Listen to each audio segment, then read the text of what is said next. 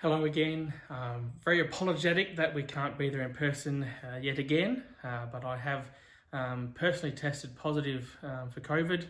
Um, so far, I've just had a, bit of a headache. That's been about it. So, um, uh, praying that will be all I have at the worst of it. Um, but a question I have for you is Are you acquainted with the story of Bill and the Mop Bucket? Maybe you are and you just don't know it. Bill is an 80 year old retired professional who supplements his fixed income with night shift cleaning and maintenance work. His health isn't what it used to be. Gout keeps him awake at night. Uh, arthritis makes him ache. His glasses are so thick that his eyeballs look twice the size that they actually are. His shoulders stoop, but still he does the required work slopping soapy waters on lino floors, scrubbing the heel marks left by the well heeled lawyers of the offices that he attends. He'll be finished an hour before quitting time. He always is, has been for years. Always finishes early, but never leaves early. He'll put away his bucket and take a seat outside the office of the senior partner and he'll wait. He could leave early, no one would know. But no, he doesn't. He broke the rules once. Never again. Sometimes, if the door is open, he'll wander into the office of the senior partner and just take a look at the office. It's twice the size of his apartment. He'll, he'll run his finger over the desk and, and he'll stroke the leather, the leather couch. He'll stand at the window and watch the, the grey sky turn gold. And he'll remember how once he had such an office back when he was William. This cleaner was an executive long ago before the night shift, before the mop bucket, before the maintenance uniform, before the scandal. Bill made a mistake he could never forget. It was a grave mistake. Bill, he killed someone. He came upon this thug beating up an innocent man and he lost control. Word got out, and so Bill got out. He'd rather hide than go to jail. So he ran, and the executive became a fugitive. That was years ago. It's a true story a true story made even more dramatic by the incident with the mop bucket. At first, he thought it was just some joke the fellows on the third floor used to play. These kind of tricks, they're always up to something. You see, he heard a voice coming out of the mop bucket William, William. Bill turned no one called him William anymore. William, William. He stepped toward the bucket and it was it was glowing bright red hot red. He could feel the heat three meters away. He stepped forward and looked in the bucket. The water wasn't boiling, but the pot was hot. How could it be? This is strange, he mumbled to himself as he took another step closer to get a closer look. And this time the voice said, Stop. Don't come any closer. Take off your shoes. Where you stand is holy ground. And suddenly Bill knew who was speaking. You think I'm making this up, don't you? It sounds crazy, almost irreverent. God speaking from a mop bucket to a cleaner named Bill. Well, would it be more believable if I told you that it was God speaking through a burning bush to a shepherd named Moses? Just because we're familiar with the story doesn't make it any less spectacular than it was the day it first happened in the wilderness with the 80 year old shepherd. By now, however, we're starting to grow accustomed to spectacular stories, aren't we? As we, we work through the story, a chronological series in which we each week we cover a major section of um, as God leads us down His divine timeline. We began just a few weeks ago looking at creation and then the ensuing fall of Adam and Eve. And, um, and then, of course, we, we covered the flood and Noah, and then the creation of the Tower of Babel. The next chapter introduces uh, introduced us to Abram and Sarai, or as they came to be known, Abraham and Sarah who would have thought that they received a baby about the same time, you know, years after they would have received the age pension. But that's what happened. And they they did and, and consequently the nation of Israel was born when Isaac was born. And then came last week's chapter and the story of Joseph. Joseph, the great grandson of Abraham, sold down the river by his brothers and sent into Egyptian slavery. But then God turned that prisoner into a prince. And in doing so, actually saved not just the Jewish people, but the lineage of Jesus Christ. And we begin to catch a hint of what God is doing there. And, and, and what we're seeing down here doesn't seem like uh, they, they match up. But God is always up to something good, even if it might be difficult for us to grasp or understand. 400 years passed. The children of Israel, the Hebrew nation, is still in Egypt. But the favor of Pharaoh that was upon Joseph has long since passed, and there is no favor upon the Hebrew people just the opposite. The Egyptians resent the presence of the Hebrews and are concerned because the nation just continues to grow, grow and grow and grow it does. So they inaugurate the first genocide. The firstborn of every Hebrew family is to be killed. And it was this world that welcomed the baby Moses. It was into this world that Moses was born, and it was in the chaos of this world that Moses received the call. You might remember his story. He was adopted nobility. He was an Israelite reared in, in an Egyptian palace. His countrymen were slaves, but Moses was privileged. He ate at the royal table. He was educated in the finest schools, but his most influential teacher had no degree. It was his mother. Remember how, when he was plucked out of the Nile River, there appeared a young girl, Moses' sister, sent by her mother to look over him, and the Egyptians asked her to find uh, the, the, a, a nanny for Moses. And so, not knowing, but this girl took Moses home to his biological mother. And so she raised Moses. Don't you know? She prayed for Moses. And don't you know there were times in which she looked into the face of her young son and said, Now don't forget who you are. God is going to use you for something special. Don't forget who you are. And he didn't forget.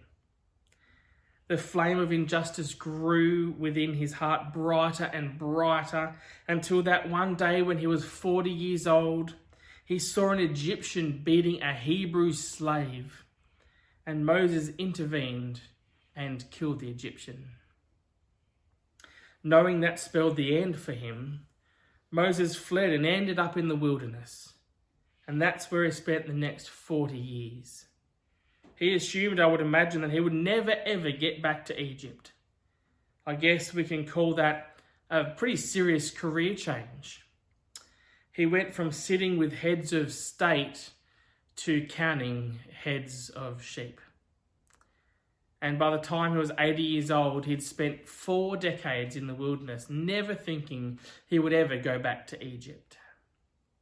We know that because when God came to him, not through a mop bucket, but through a burning bush, and spoke to him, Moses was resistant.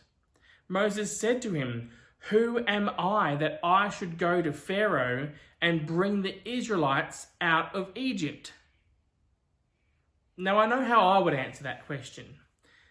Who are you? Well, Moses, you're the young man who grew up as a Hebrew, who was trained by the Egyptians. You're the one who speaks perfect Egyptian. You're the one who understands the science and the language. You're the one who sat in on cabinet decisions. You're the one who has instant access to Pharaoh. You are the perfect one to go back. And then I would have said, you're, you're the only one that has been trained for the last 40 years in the very wilderness through which you were going to lead the Hebrew people. You know every cave, every lizard, every snake. You had 40 years of training in Egypt. You've had 40 years of training in the wilderness. You're the perfect one for this job. I would have made a big deal out of Moses. But God doesn't mention Moses at all. All he does is tell Moses his name. You want to know how you're going to get through this, Moses? Here's the way God answers that question God said to Moses, I am who I am. This is what you were to say to the Israelites I am has sent me to you. And we know we know many titles of God, but this this is the name of God the self assigned name of God, Yahweh. Yahweh. It comes from a confluence of two Hebrew verbs, I am and I caused to be. Yahweh. Just tell them who sent you. If you come up to me today and say, Aaron, how are you doing? And I say, I am. You're going to say, finish the sentence because we don't get by with saying I am because we change. We change from year to year, from month to month, from day to day, even from minute to minute. How are you? I'm hungry. I'm sleepy. I'm cranky. I'm fine. We have to finish the sentence because we're always changing. The point? God never changes. He is the only one who ever said, I am who I am, and got by with it. The reason you're going to, to do this, Moses, the reason you're going to succeed in this, Moses, is because I am. I am strong. I am faithful. I am good. Everything God has ever been is everything he will ever be.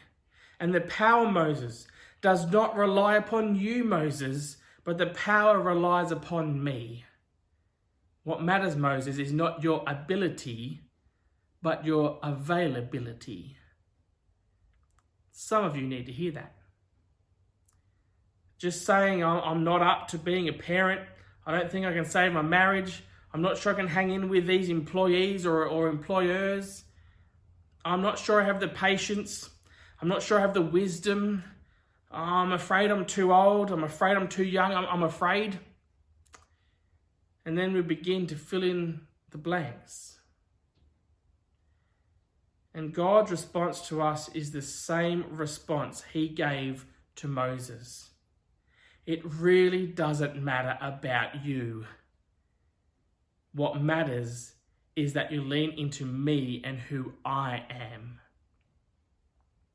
Lloyd Douglas was the author of the novel The Robe and several other classics. He, he told the story of how he, when he was in college, he stayed in a boarding house of sorts and was on the second floor. On the first floor was a retired music professor who was wheelchair bound, and the two struck up a, a friendship.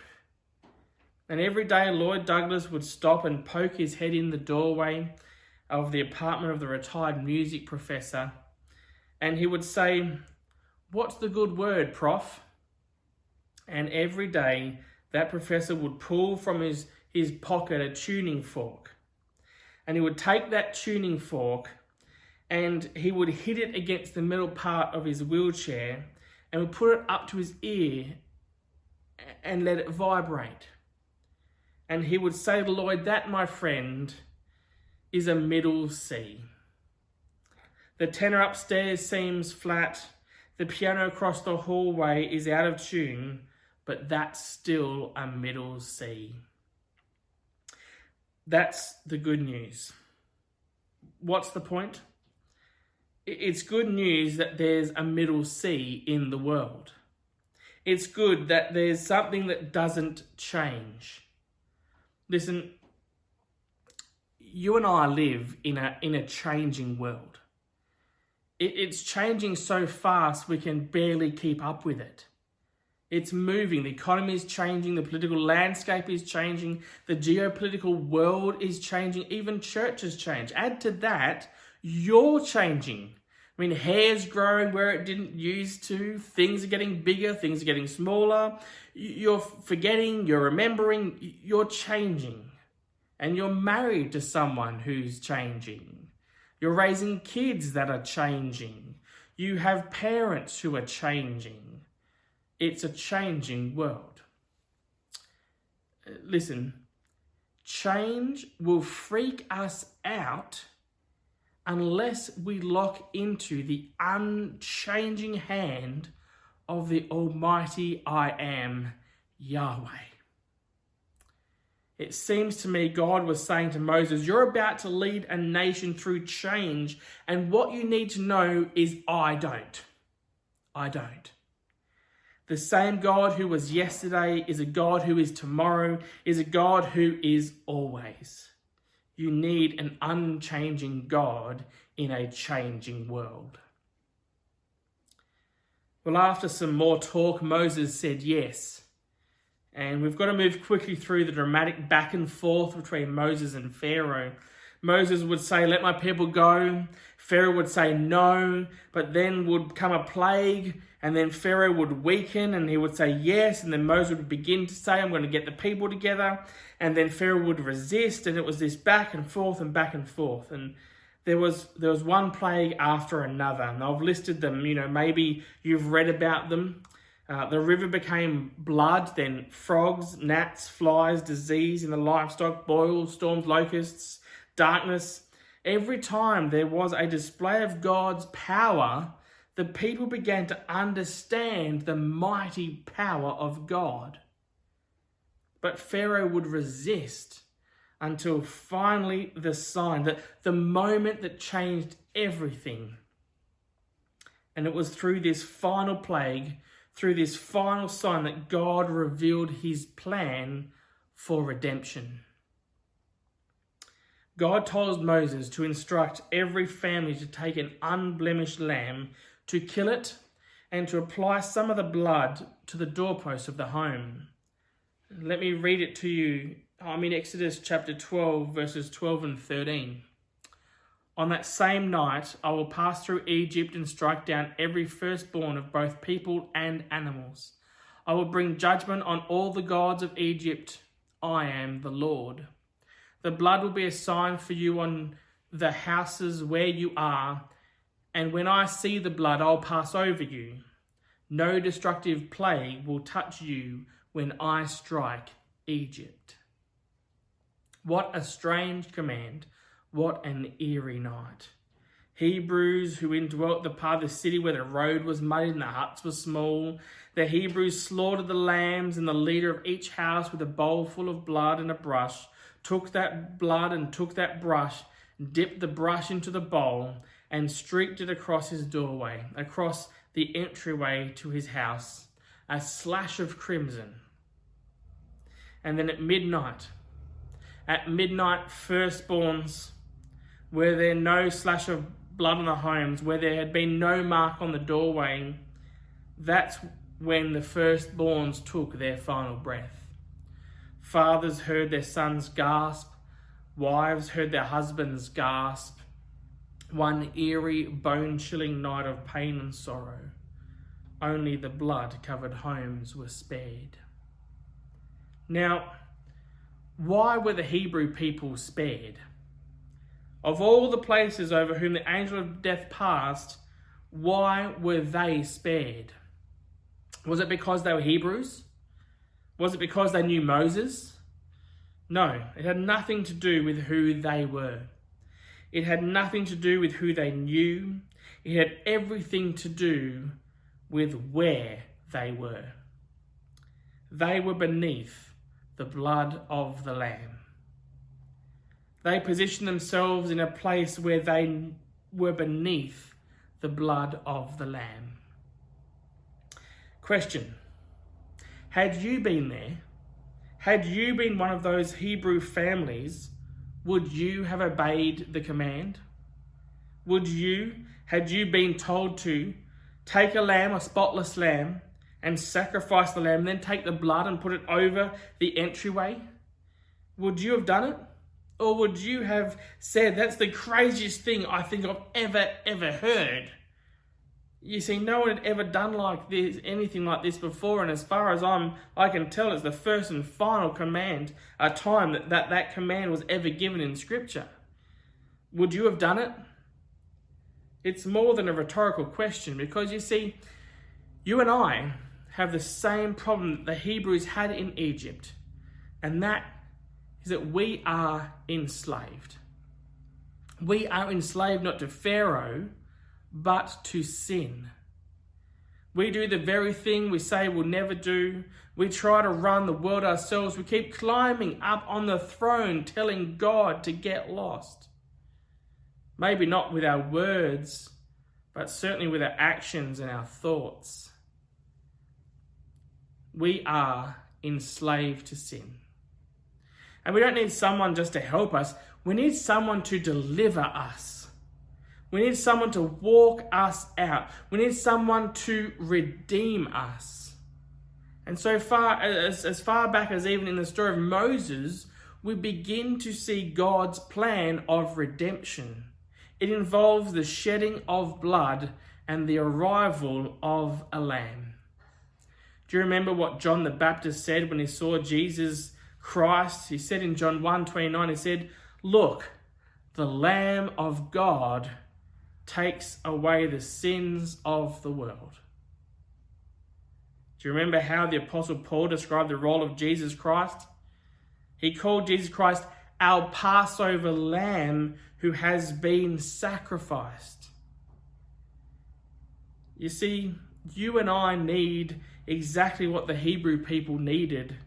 We need someone to rescue us. And so God gives us a perfect lamb Jesus Christ. And we position ourselves not beneath, beneath the blood-stained uh, doorway of a house in Egypt, but we position ourselves beneath the blood-covered cross of Jerusalem. And we stand there and we trust in the ability of God to save us, to lead us out. Isn't it amazing how the story of the gospel is appearing all the way back in the days of Abraham and Joseph and Moses, and that, that crimson thread which begins in the Garden of, Garden of Eden is running all the way through the story of the Bible into the book of, of Revelation. Every story works together to tell us that we need someone to deliver us. But we don't need a Moses, we need a Jesus Christ. So the question is more than rhetorical, and I'll ask you again. If invited to position yourself beneath the covering of the Lamb designated by God, would you do so? Have you done so? The vast majority of the people in the world right now say that that's the most foolish thing they've ever heard of. The vast majority of people in the world say, I don't need eh, someone to die for me because I'm a pretty good person. But when Jesus Christ came onto the planet as the only perfect person who ever lived, we realize that compared to him, we all fall short. Did I tell you about the story of a boy whose mother used to tell him to clean up his room? I'm not sure who the boy was. And that boy would always point to his brother's bedroom that was messier than his, because it was, and say, Mum, look at my brother's room. And she would say, It's not his room. You should be comparing with, you come and look at my room. and she'd lead the boy into her room, which was neat upon neat. Every wrinkle was removed from every part of the bed, no shoe was out of place, every piece of clothing was hung up, every piece of floor was visible. She said, This is what I call neat. The King of Kings sent his Son to live the perfect life on this earth. Gone forever was the excuse that says, well, compared to him or compared to them, I'm pretty decent. God points at Jesus Christ, the perfect Lamb, and says, Now that's what I call perfection. Wise is the person who says that I need help, I need deliverance. You know, as far as we know, every Hebrew family accepted God on his offer. As far as we know, they allowed God to lead them out, lead them through the Red Sea out of Egypt. But somewhere between the Red Sea and the Jordan River, they got cold feet. You see, it was God's plan to lead them straight out of Egypt and into the promised land, but somewhere between the Red Sea and the Jordan River, they forgot. That's a story for next week. We can't go that far today, but we can walk away with a few takeaway messages from Moses' story thus far. First of all, would you receive again the call of God? Would you? Maybe you are where Moses was. Maybe you feel like you're too old, or maybe you feel like you, you've done the wrong thing.